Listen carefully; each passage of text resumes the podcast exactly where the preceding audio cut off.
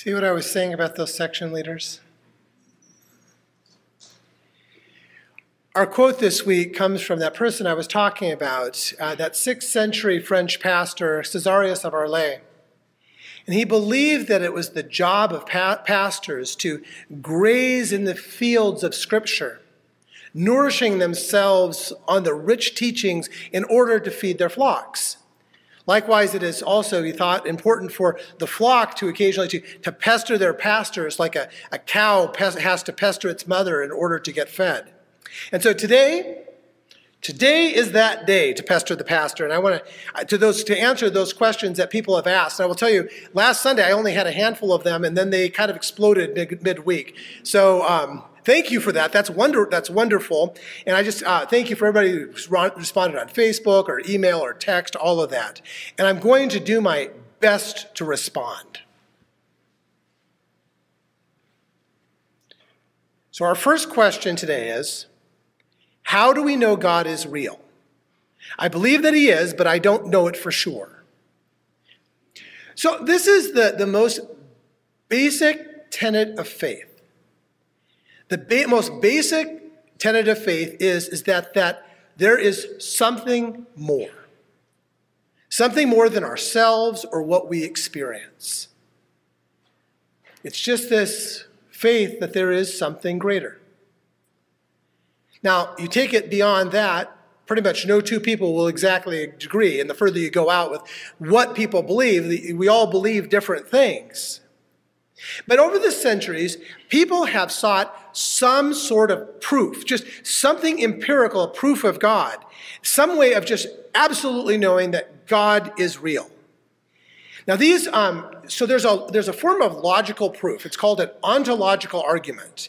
And probably the most famous one was one that was come, came up with in the 12th century by uh, a man named uh, Ans, Anselm. Sorry. Um, and he it's an idea that has been discussed every, ever since. Now, it's a whole logic proof. So, those of you who took formal logic, you know about a logic proof. But I'm going to tell you just the opening statement of it God is a being than which none greater can be imagined. That was the, the beginning statement, and he would go on to logically prove then that God exists. However, to me, that, that, that is kind of like the question if a tree falls in the forest and there is no one to hear it, does it make a sound? How many would say yes? How many say no? Okay. The sound waves themselves are not dependent on humans to exist. God is not dependent on humans to exist. And from my perspective, the truth is that there is absolutely no way to prove God. Unless you imagine a God that is so small that you can. Each one of us, we, just like we were talking with the kids, each one of us, we imagine God a little bit differently.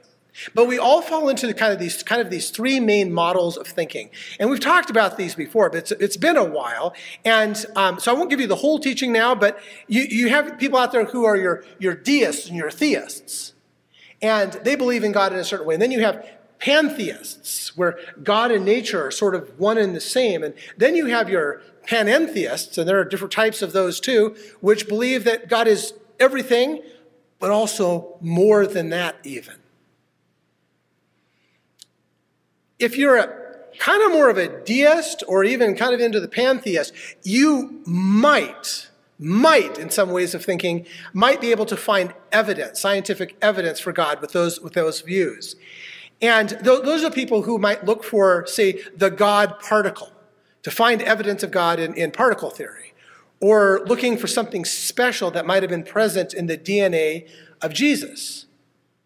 So those are that's a move that kind of a theist or a pantheist view, they might kind of say, yeah, that's possible from our perspective. However, for panentheists like me, that wouldn't work. And so I just trust that God exists. I choose faith. And from that trust, I experience God working around me. But I also recognize that God is transcendent too. God is beyond time and space, beyond my imagination, far from being a being. Some people will think of God as an event, an unfolding event. That God is not static and fixed. You, you heard some of our kids that were kind of reflecting that view up here today. So, what about you? What is your God like? How do you account for all the suffering in the world? Is God responsible? That, those, those are contingent questions. Is God the source of morality, or is God beyond notions like that? And how do you come to know God? Do you come to know God through, is it exclusively through Scripture? Is it through relationships? Is it both? Through nature? How is it that you come to know God? When it comes down to this, on this question, I, I, I cannot prove God. But what I can do is to help guide you on your path to understanding God for yourself, because that matters. That's the promise that I made to our confirmation class when we started a couple weeks. But I will always be willing to share my faith and my experience as well. That I that how I understand God's call and why the way that the way of Christ Jesus guides my life. I will always be open to telling you what that means to me. Question two. I love this one. Where did Cain's wife come from? So do you, you, do you, okay, I love this question. Anybody here uh, fans of the series Lost? Okay, a few, all right. So the question is about the others the Bible, in our, in our scriptures, we have two creation stories that are in our Bible. One came from the, the southern, southern kingdom of Judah, and the other story came from the northern kingdom of Israel, which were two Israelite king, kingdoms.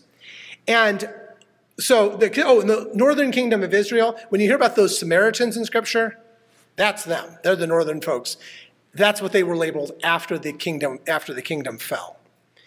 And so both of these were put together and into kind of into the same book, into, into Genesis. And then um, the one that we get from the southern kingdom, Judah, that one includes the story of the Garden of Eden.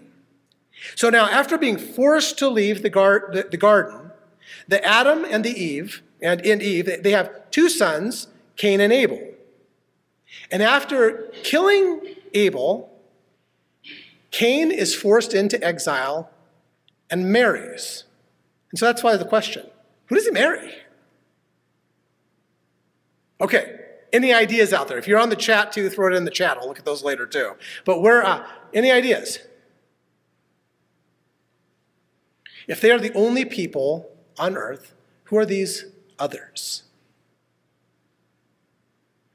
Some people will say, they'll say it's like this is some of Cain's nieces and nephews. Okay, you know, maybe it's not in the story, but there, there you go. Other tribes of humans. Or does this show that, does this story intentionally, because I do not think that this is some sort of a textual mistake. This was not a, a, a, mistake. There are places in Scripture where there were clearly editorial problems. Go to the book of Noah, they'll jump out at you there. But in this story, that's not what's going on.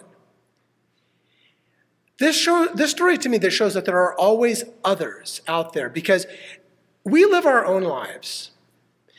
And the drama of our lives is what we experience. But there are billions of other dramas going on all over the world. I was at the Billy Joel concert last night, and I was thinking about this. I was looking at all the people who were gathered, gathered there. Every one of them, every one of us, has a different story of why we would go to a Billy Joel concert when it's 100 degrees out. All of us have a story of, of, of his impact on us that we showed up at that, at that concert. And that all of those stories matter. And you could spend a lifetime just learning all of those stories, just the people who were in Arrowhead. Arrowhead. there are always other stories around us. I don't, I, for me, I think that it's always just being aware that those stories are out there, not being ignorant of them or saying that only our story matters. And the interesting thing to me is that the Revelation, the final book in the Bible, also, so there's, there's the destructive end of the world, but it refers to those others that survive, not just the ones that go into the New Jerusalem, but it refers to those others who survive and do not live in the New Jerusalem.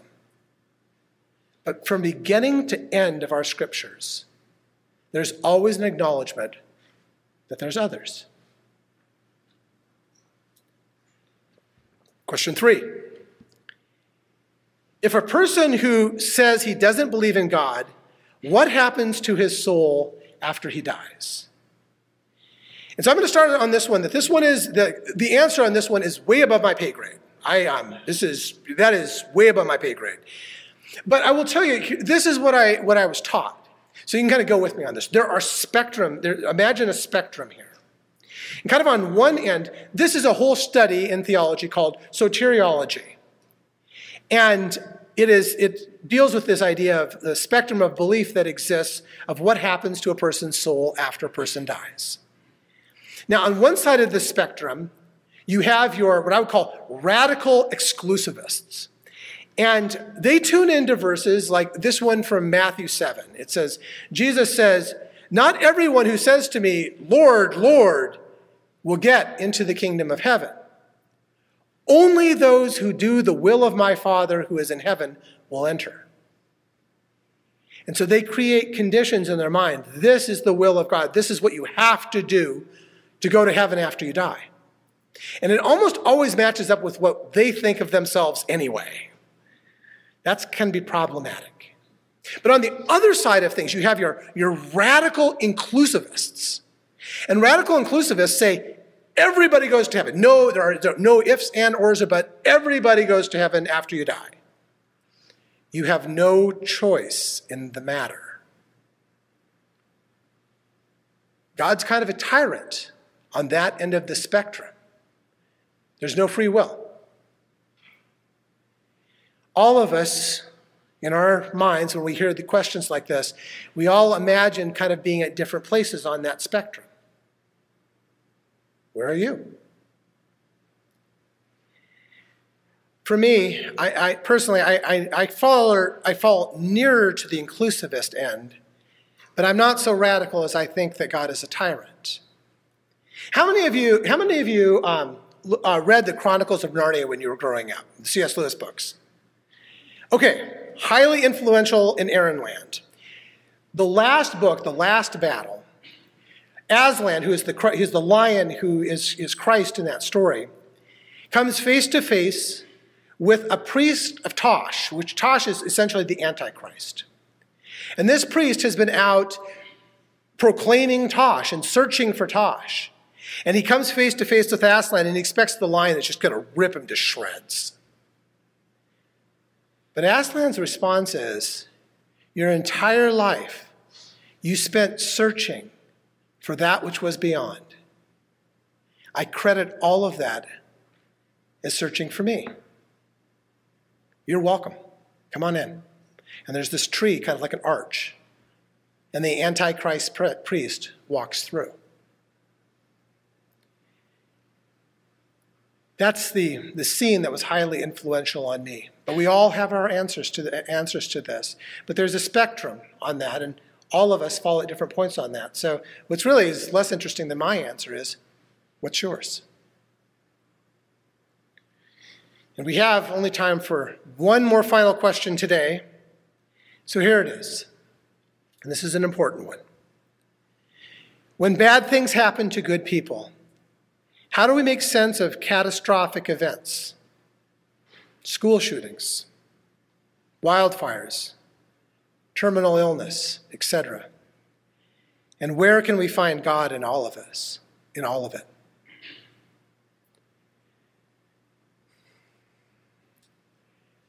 So much of what we talk about in questions like this, it's, there's philosophical backgrounds, they're logical scriptural. But beyond all of that, beyond all of the head stuff, it is through Christ Jesus that I choose to trust. God is revealed most powerfully by what I see in Him, what I experience. And Jesus saw not only the suffering and tragedies of his own time, the starvation, the, the need for healing, all of that. He not only saw all of that in his own time, he himself was subjected to all of that suffering in his own crucifixion. And God did not swoop in to save him from senseless pain and death. It doesn't work that way. No matter how much sometimes I wish that it did. And I do wish it did sometimes a lot. All life, the people I love, all of you, we're mortal. And these bodies that we have, they fail. And all of us will die in one way or another. And the righteous, they suffered just as much as the unrighteous. Jesus said as much several times. And people, people will, we will commit acts of cruelty on one another, things that, that we might even call inhuman. And yet, for as often as we do it, it seems very human. And God, God is with us in the suffering. Your suffering, all human suffering, all suffering matters. When you hurt, God hurts. And I do trust that when the suffering in this life is done, there is a better life in God. I trust that. In this life, though, I find God in those who help. Again and again. I see God in those who choose to serve, who choose to work for healing, to treat their neighbors with compassionate love always. I see God in those people who try to work to end systems of injustice that demean or would have someone starve because of an unjust system. I see God in, in, in people who work against those systems. I see God in those people who refuse to separate themselves from others, from whoever is labeled an other, and will serve with those that they disagree with, and even those people who hate them will serve them just as readily as those who love them. I see the face of God in that. In short, I see God's face in those who follow Christ's way, even if they don't label it as such. You've heard me say this again and again. The values of Jesus inclusivity, nonviolence, compassion, justice, and mercy core values that those who try to live humbly with those values in their life, those people show me the face of God. And it may not, it is, I, I don't believe that it is everything. There's even more. But that's the truth that saves. That's the truth I need. That is the light in this world that the darkness has not and will not overcome. And that's what I want you to know. That is what I, as your pastor, want you to know. Will you